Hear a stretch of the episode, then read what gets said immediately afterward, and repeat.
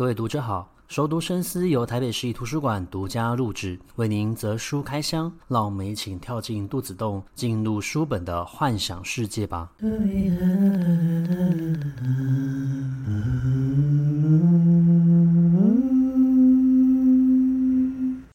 各位读者好，欢迎回到熟读深思。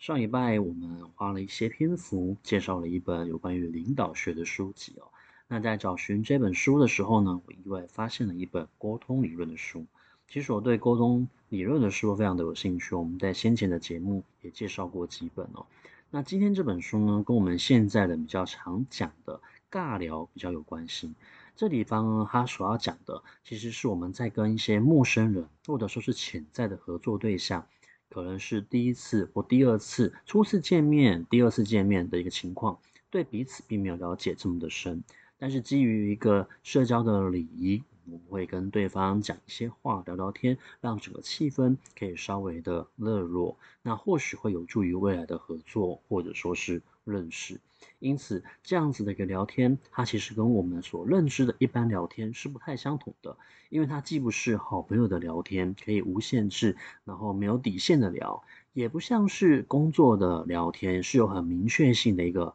目的的。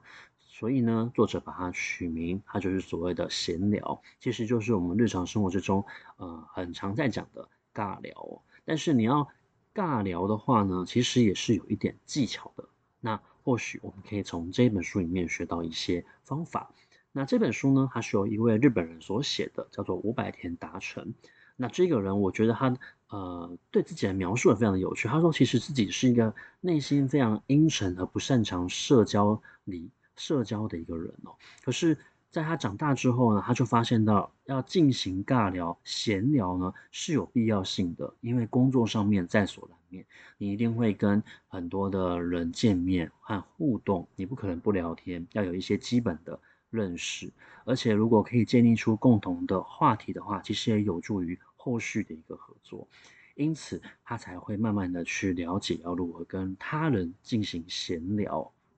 那么他提到，他并没有改变自己的个性，其实他内心依然是一个非常深沉的人，可是他愿意，现在也愿意，也可以在一个社交场合里面侃侃而谈，然后跟他人进行闲聊。那这本书呢，叫做《最高闲聊法》，再尴尬也能聊出花来，一生受用的人际沟通术。所以我上礼拜说，呃，上礼拜的那一本书叫做《为什么我们总是选到不适任的男性当领导人》，这本书的书名已经非常的长了。想不到今天这个礼拜，呃，我们听到的这一本书呢会更长。那其实讲到这本书，为什么会对他有兴趣呢？我虽然也是一位有所谓的一个社恐的呃潜在患者，就是社恐就是所谓的社交恐惧症，也就是你在一个比较呃，不陌生的一个场合，你可能看到的人都是你不太认识的人的时候呢，你必须要跟这些人进行所谓社交的一个互动，聊聊天、讲讲话，了解一下彼此的一个情况，建立一些初步的一个认知。可是对于某一些人而言，包括我自己在内呢，其实会对这样子的一个陌生场合感觉到焦虑还有恐惧。因为我们非常的担心，若是我们说错话的话，可能会让整个场面瞬间气氛变冷，所以我们也很害怕会从这样子一个社交互动呢得到负面的一个评价。那比较严重的社交恐惧症的一个患者，其实他们还会产生战斗啊、心悸这样子的一个生理现象，甚至你可能必须要透过咨商或者说是药物的一个控制来协助你缓和这样子的一个情况哦。那么伍百田达成其实他也是有这样子的一个倾向，可是他愿意去做，而且他学习到了方法，所以可以跟读者、认识他的人来分享他的一个经验跟技巧哦。那我觉得他有提到蛮多有趣的点，如果大家有机会的话，可以自己去看这本书哦。在这个地方呢，我们就只简单的讲一些我觉得蛮受用的，今天你一听，或许就有助于你去改变你个人行为的一个技巧跟观念。我们在认识一个人的时候呢，通常我们可能会讲说啊，请多指教，或者说是最近如何啊，最近好吗？但这样子的一个问法其实会有点过于笼统，而且也非常的正式哦。他说，如果你要跟一个陌生人进行最好的开头，你最好的一个切入点呢，就是讲你好就好了，因为这是一个比较轻松的问候语，不会带给他人负担哦。那透过你好呢，其实会开始产生一些简单的对话。他说要记得，对话呢不见得要有非常多的一个内容，你也不需要太过于去深究，最主要是你要维持这个对话一来一往，有来有往，让它可以不停的持续下去哦。那我们有些时候可能就会问到一些比较呃生硬的一个内容，例如说我们就会说啊，你对于某一件事情的看法如何，或者是说啊，你对于某一个东西的喜好程度如何。可是这样子的问法，因为你过于正式，所以当对方回答完，你也没有任何话可以讲的时候，你就只好继续去寻找新的话题。他说，如果你要让哇话题可以继续的有来有往，而且比较容易发挥，也跟你的生活经验比较符合的话呢，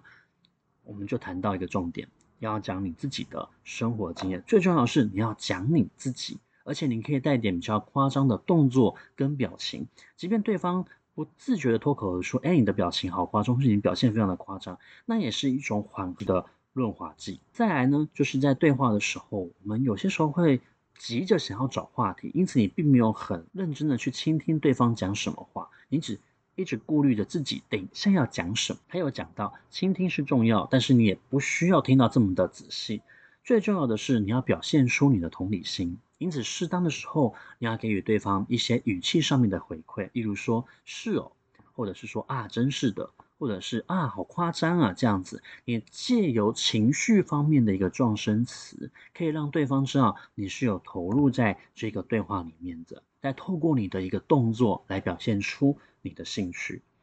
那如果说你今天遇到的这个对话，它可能讲得太冗长了，你又不好意思打断对方，或者是你其实后面已经有事情了，你也觉得你已经尽到了社交场合你应该要尽到的一个礼貌的时候呢，他提到的两个字是最适合结束对话的，那就是谢谢。那我觉得对于台湾人来说，其实讲谢谢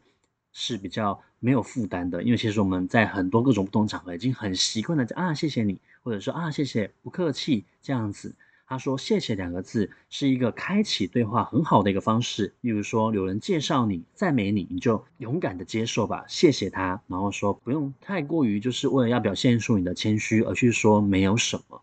大方的接受其实也是开启对话的一个方式。同时谢谢两个字也是帮助你去结束已经该结束或是进行太久的一个对话了。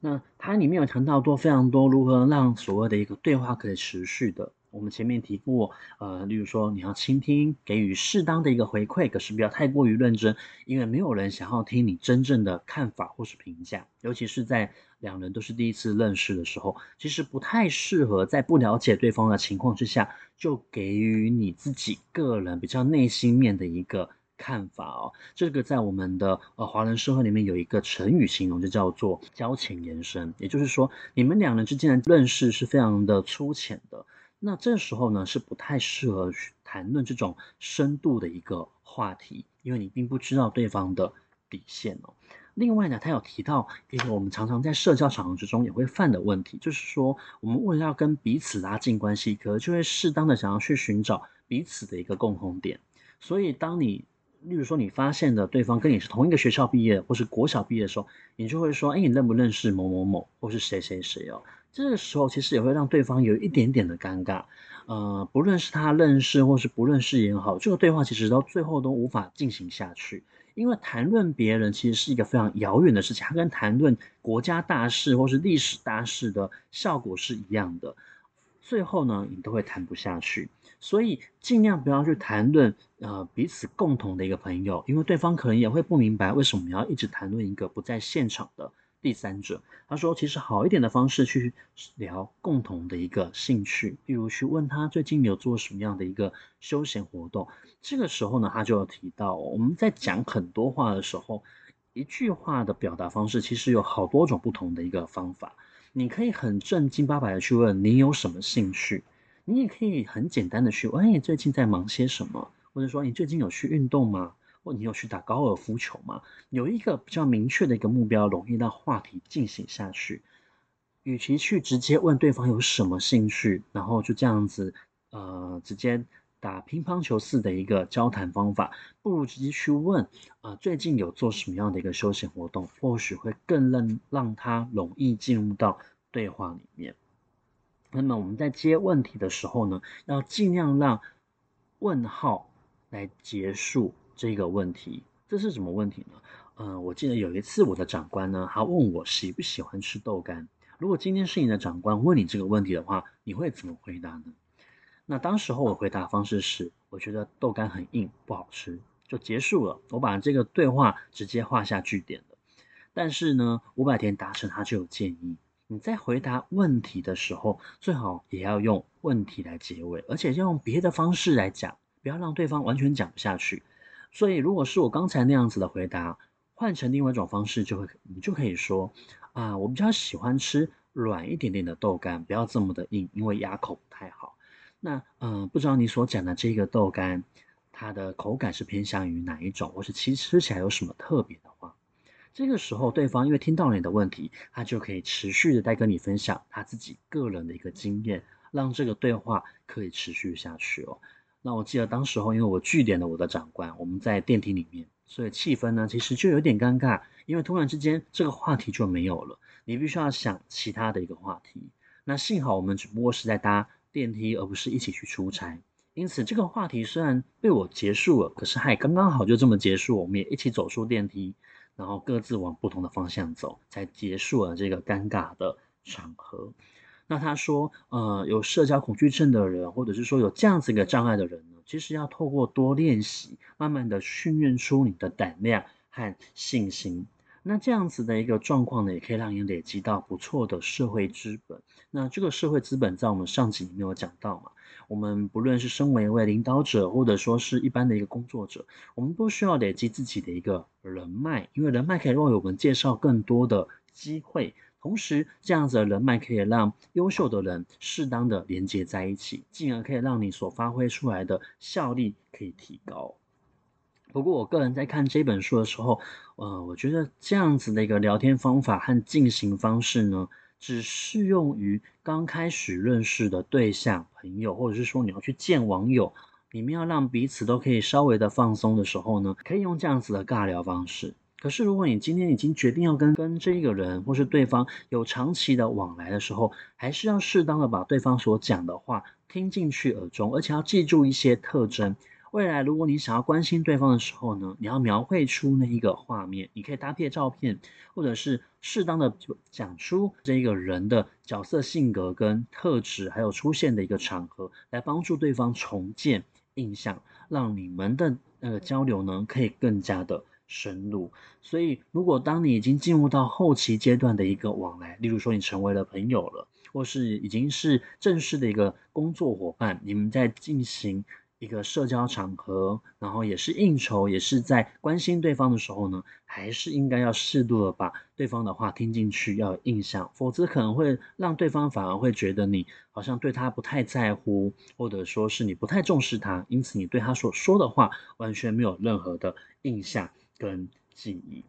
那这也是我在看这本书的时候觉得，就是前面进行尬聊可以，但是后面的话可能不太行。如果你持续用这样子的方法跟他人保持互动的话，反而会让人家觉得你的个性好像有点油，然后不太好亲近，会留反而会留下不好的一个印象，对于长期的交往来说是比较变成一个负面的一个帮助的。